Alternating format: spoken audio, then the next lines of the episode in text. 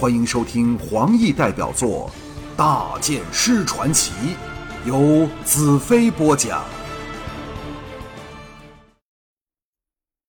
第一百一十六章：沙中滤镜。当我再睁开眼来时，看到的是个帐篷的顶部。帐篷是用长方形的蓝布条缝制而成，由六根立柱、两根横梁支撑着。只从这些帐篷的形式，便知不是可以随便树立起来的方丈，所以这应该是个较永久性的住所。那也就是说，我应被救到了沙漠里游民的聚居地。究竟是什么地方？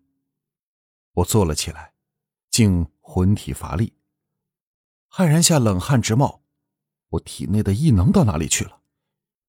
隐隐想到，这是与乌帝输入我体内的邪力有关。沙粒内的太阳能虽把邪气驱走，却不能恢复我的异能。我的体力已与异能结合在一起，没有了异能，力气也随之离去了。现在的我比之常人还不如，一股绝望的情绪狂涌进胸臆里。我虽逃出升天，但现在的情况比乌帝杀了我还让我难过。唯一的办法就是求人将我放到沙里去，让我吸收沙内的太阳能。想到这里，又燃起了希望，打量起这帐篷来。帐内很宽敞，大约有二十尺长，十尺宽，高达十五尺。布片在长期的阳光暴晒下已经褪了颜色。反有种干净的感觉。帐篷被隔成两部分，色彩鲜艳的厚毯子分中垂下，地上铺着厚厚的地毯，角落处堆放着图案、皮毛、弓矢、毛刀、麻袋等东西。人声隐隐从帐幕另一边传过来，我张口想叫，岂知声音到了咽喉处，变成了沙哑的呻吟声，同时。喉咙像给火烧般刺痛。外面人声截止，一个高大的老人接帐而入，见我醒了过来，露出喜色，蹲在我旁边，伸手摸了摸我的额头，然后叽里咕噜的说了一大番话。这老人气宇不凡，身体结实灵活，穿着靛蓝色的长袍，满脸胡须，颇有气势。可惜我只能听懂其中一些单字，连打个手势都办不到。想起乌帝随时会找过来，差点要哭出来。那老人扶起我，给我喝了几口水，又和我说那种奇怪的话。我虽然曾从战恨处颇费了一番功夫去学习游民的语言，可是这位老人说的又急又快，我如何能听得懂？忽的一阵力乏身疲，眼前一黑，再昏过去。当意识再度进入我脑内时，我听到了噼噼啪啪的奇异声响。我勉力扭头，入目的是一对明媚的大眼睛，那对眼睛正凝视着我。眼睛的主人属于一个二十左右的绝色美女，梳着辫子，衬得她的鹅蛋脸分外可爱。充满青春魅力的动人身体，穿着出嫁了女子的黑纱衣，婀娜多姿。他半跪在地上，坐着自己的小腿，前面敷了一块铜片，上面整齐的放着茶叶、水壶和小茶盅。噼啪的声响来自燃着的草根，正烧着一壶清水。烟袅袅升起，由帐顶一个撑开的小窗溢去。他见到我醒来，没有特别的惊异，只是羞涩一笑，便低下头。继续专心于所做的事情。阳光由小窗洒入，刚好照在他身上，使他有种超越凡尘的美感。看阳光照射的角度，现在应该是早晨时分。帐内有种宁静和平的感觉。外面不时传来人马的叫声，中间还夹杂着千里驼的长鸣。水沸声响起。那美女把热开水倒进壶里，加入茶叶，又把壶放在余火上，慢慢的煨煮。一切就绪后，美女将茶壶高举过头，明媚的秀目专注的望着茶壶，以她甜美的声音轻快的呢喃着像感恩悼文那一类的东西，完全无视我这旁观者正紧盯着他。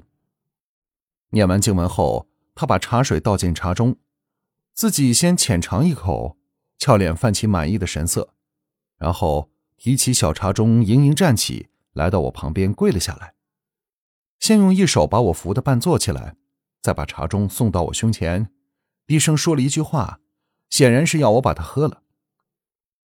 我猛一咬牙，勉力想把手举起，可是举到一半便感力不从心，颓然放下。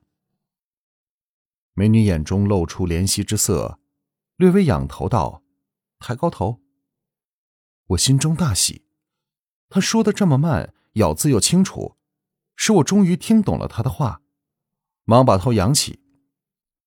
女子温柔的把热茶缓缓倒进我嘴里，我一口一口喝着，一种难以形容的舒适感透喉而入。女子欢喜道：“这种甜茶最解热毒，很快。”你干坏的喉咙便能说话了。他扶着我躺回地毯上去，站了起来，珍而重之收拾茶具，放回帐角的一个木箱中。我心中涌起感激之情。这美女看来是那老人的小妻子。沙漠的游民都是非常穷困的，这老者能拥有这样豪华的帐幕，当然是族长那种地位的人物，所以。有一个年轻美丽的妻子，绝不稀奇。这时，外面忽然传来激烈的嘈杂声，美女浑身一震，露出惊慌的神色，蜷缩在一角。我正摸不着头脑之际，分隔帐目的彩毯整幅给人扯了下来。我愕然望去，只见几个身佩刀斧的精壮汉子正围着那高大的老人家激烈的争论着。彩毯落下。众人凶光闪闪的眼睛全落在我身上，其中一个特别强壮，像是带头的，约有三十来岁的八脸大汉，眼光射在那美女身上，闪着近乎野兽般的欲望。我大感不妥。其中一人想向我走来，给那老者伸手拦住，大声斥责。闹了一会儿后，那些人方才悻悻离去，看来仍不会罢休。老者气得满脸通红，向那怕得发抖的美女匆匆交代了几句之后，匆匆出帐而去。这时，或许是我的脑筋清醒了些，大概明白老者的意思是要那美女留在帐内不要出去，还听到他叫那女子莎娜。帐内再次剩下我们两人，我望向莎娜，她也恰好向我望来。我用目光向她询问究竟发生了什么事。莎娜垂头低声道：“他们要莎娜的大人把你交出来，因为你是凶手。”我心中一震，眼下我连坐起来的力量也没有，若给这些游民糊里糊涂杀了，岂不是冤死？莎娜打开了另一个木箱，取出衣服来，静坐一角，细心的干着缝补的工作。我无奈下闭上眼睛假寐。不一会儿，莎娜又道：“你不用心里难受，大人看人是从不会错的。他说你不是坏人，你就不是坏人。在这男权至上的地方，大人就是妻子对丈夫的尊称。”莎娜看来平时极少说话，一说出来便滔滔不绝，饶有兴致。他们硬说你是袭击古塔尔的凶徒，那只是沙霸针对大人罢了。他想做族长很久了。他的话我只能听个七成，其余都是猜出来的。这时眼中不由射出询问的神色，表示想知道沙霸是谁。